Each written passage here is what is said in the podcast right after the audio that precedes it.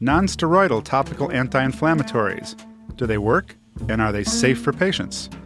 You're listening to Reach MD XM157, the channel for medical professionals.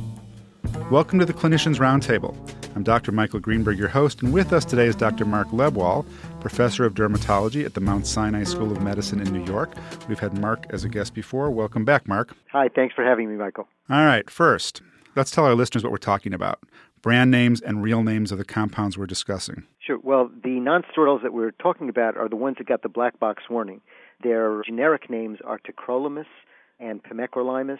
The names that most doctors recognize them by are their brand names, which are Protopic and Elidel. And just to make it easy, I'll go by the brand names. Good, because that's all I can pronounce. Okay.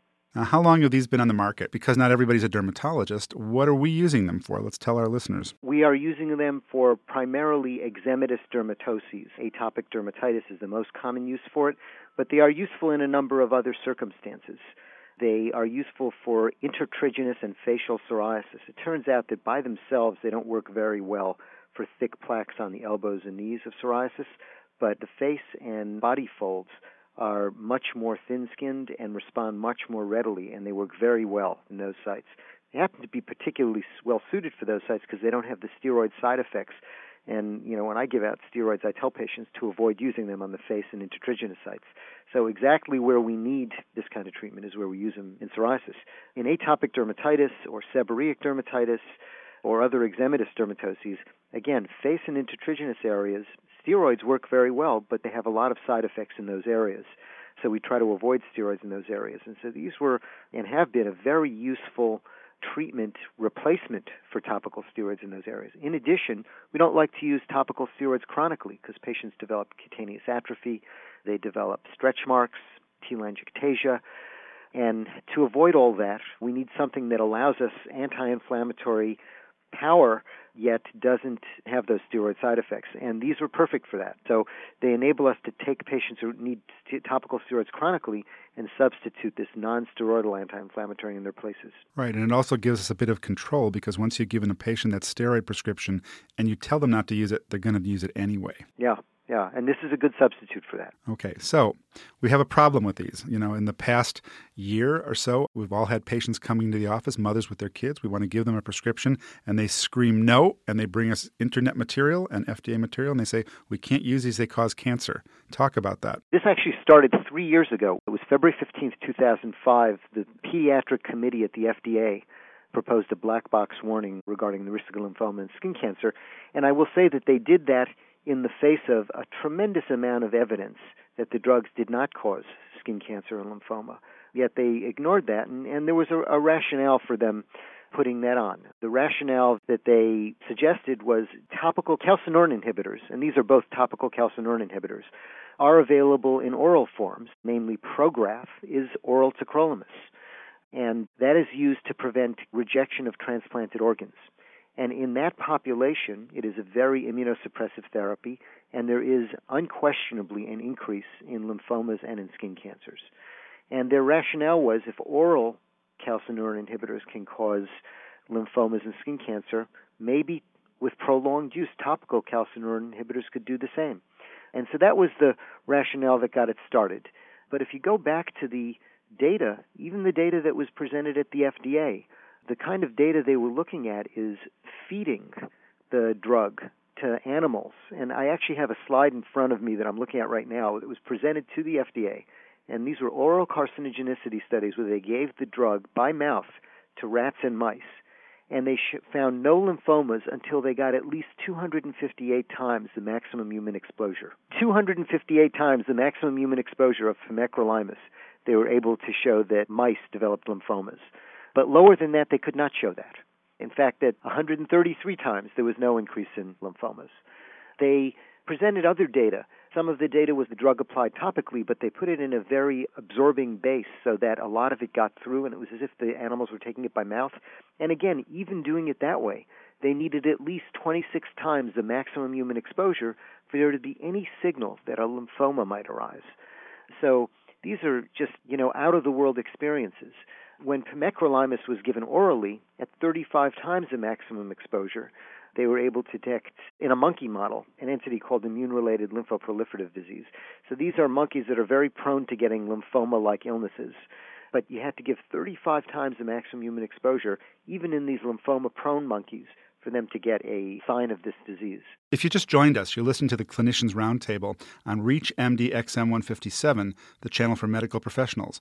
I'm Dr. Michael Greenberg, and I'm speaking with Dr. Mark Lebwohl, professor of dermatology at Mount Sinai School of Medicine in New York, and we're talking about the safety of nonsteroidal topical anti-inflammatories, specifically Elidel and Protopic. Okay, sorry, Mark, go ahead. Yeah. Now, I will say, to be fair, when they came out with this, there was other data presented at the FDA, but again, all of it was frankly unclear. So, for example, the new drug applications for both drugs showed photocarcinogenesis, but that data was very flawed. And what they do is they use a, a mouse model to show cancers, and they irradiate the mice with ultraviolet B, and they put the drug on. The reason that data was flawed is even even when you use just the vehicle, not the drug, the mice had an increase in skin cancers. I will say conversely, there was a study presented by Sarat in which he showed that calcineurin inhibitors actually filter UVB and prevent the formation of thymine dimers, which is a precursor to the development of skin cancer. So he su- suggested that they would actually protect against skin cancer. Obviously, the most relevant studies are what happened when we gave these to people. There's a lot of data on people. The studies were on these drugs involved thousands of patients, in fact, tens of thousands of patients that were followed for long periods of time. A dermatologist in Oklahoma, Mark Naylor, looked at thousands of patients with atopic dermatitis who had been treated with tacrolimus, which is protopic. And among over 5,000 patients in three years, he found 13 non melanoma skin cancers. That is virtually the same number that is detected in large databases of normal patients, forget patients with atopic dermatitis, who are not treated with tacrolimus. So there's no difference than what you'd expect in the general public. Moreover, most of his cases of skin cancer, 10 of the 13, were found within the first 90 days. And the reason that that's important is when you get rid of a skin disease, suddenly things that you didn't see before become apparent. In addition, more than half of the cases occurred in, at sites of the body where the ointment had not been applied. The 13 cases he reported, seven of them had had previous skin cancers before, so they had high risk factors for getting skin cancer. And there were a number of other features that would have predispose them to skin cancers in those sites, such as areas of sun exposure. The bottom line, or his conclusion, was there is no increase in skin cancers in patients treated with Protopic. Another one of the things that the FDA said was that the studies hadn't been done in large enough numbers of patients for long enough periods of time. Well, there were publications even at that time in 2005 on 8,000 patients being studied. There were publications which showed the drug patients being followed up for years there's one study which looked at large number of, numbers of patients treated for up to four years, again published in 2005. So the data was already there. In all of the post marketing data that was done, the number of malignancies that have been reported have been less than what would be expected in the general public. There is one exception to that, and that's when the FDA announced in the newspapers that they were adding this black box warning, there were a number of cases of cutaneous T cell lymphoma. And the reason that that's interesting is that cutaneous T cell lymphoma is usually misdiagnosed as atopic dermatitis.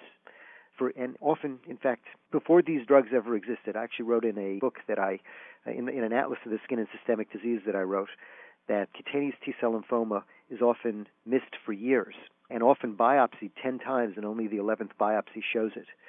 And it's usually misdiagnosed as atopic dermatitis. And so patients who had cutaneous T cell lymphoma were probably treated with Protopic and Elidel. And then when the FDA announced, oh, these can cause lymphoma, and they had their diagnosis of lymphoma made subsequently, the patients came up and reported it. So the drugs were really subjected to a bad public relations campaign that was initiated probably unintentionally by the FDA announcement. When they showed data on clinical trials at the FDA, Astellas presented data on over 19,000 patients treated, including 7,600 pediatric patients and they showed no increase of systemic infection, no increase of malignancy, no increase of systemic immune response. Similarly, Elidel data was presented by Novartis, and again they showed studies that had been in which infants had been followed for two years. There were studies looking at over a thousand patients treated for up to two years. There were studies in which they had the application of the drug not two times a day, which is what the package insert says, but four times a day. And despite all that, the numbers of malignancies reported were minor. In fact, if you look at the FDA website, the numbers of malignancy reported in their clinical trials, they had 19,000 Elidel treated patients who developed two cancers, compared to only 4,000 control patients who developed five cancers. Now, they had almost five times as many patients. You'd expect them to have 25 ca- cancers. The number of cancers they actually found was reduced by a factor of 90% compared to the placebo group. Right. So let's step away from the data for the time we have left. Should we just prescribe it and ignore the black box, or what do you tell your patients? You know, the patients see the warning. In fact, you know, I don't know if you've looked at what the warning itself says, but I have it in front of me. And it says long term safety of topical calcineurin inhibitors has not been established. Although a causal relationship has not been established, rare cases of malignancy, e.g., skin and lymphoma, have been reported in patients treated with topical calcineurin inhibitors. So, you know, anyone who reads that, especially a mother of a child, is going to be hesitant to use the drug. And I think that the weight of the data shows the opposite. So, are you using it freely? I use it routinely, and I tell patients, many patients, I'll tell everybody, expect you're going to see this major cancer warning, and I'll say, basically, don't feed it to animals in massive quantities. because that's the setting into which malignancies were shown. I believe that it is much safer than the alternatives that we've been using. And I'll tell you just an interesting follow up to all of this. At the Las Vegas Fall Clinical Dermatology Conference, we surveyed several hundred dermatologists, over 500 dermatologists, on what they were using in patients who had previously been well controlled on topical calcineurin inhibitors. And to my not so much surprise, about a third of dermatologists were using chronic topical steroids, which is something we probably shouldn't be doing. A high proportion of dermatologists, I think one in five, were using PUVA and UVB. And if you talk about carcinogenic, I mean, PUVA is certainly carcinogenic. A good number of dermatologists were forced to use systemic steroids for their patients. And there were even a number of dermatologists who had to use cyclosporin. So they're giving an oral calcineurin inhibitor to patients who were previously well controlled on topical calcineurin inhibitors. But believe it or not, the warning on the topical calcineurin inhibitors is more ominous looking than the warning on the oral drug, and patients never see the warning on the oral drug. Thanks. Mark, thanks for being our guest today and talking to us about Protopic and Elidel and all the hype surrounding them and their safety. I'm Dr. Michael Greenberg, and you've been listening to the Clinicians Roundtable on Reach MD XM 157, the channel for medical professionals. Reach MD XM is here for you, the health professionals who care for your patients. We welcome your questions and comments please visit us at reachmd.com, where our new on demand and podcast features will allow you to access our entire program library. If you sign up on our website and if you put the promo code radio in, we'll even give you six months of free podcasts. And we thank you for listening.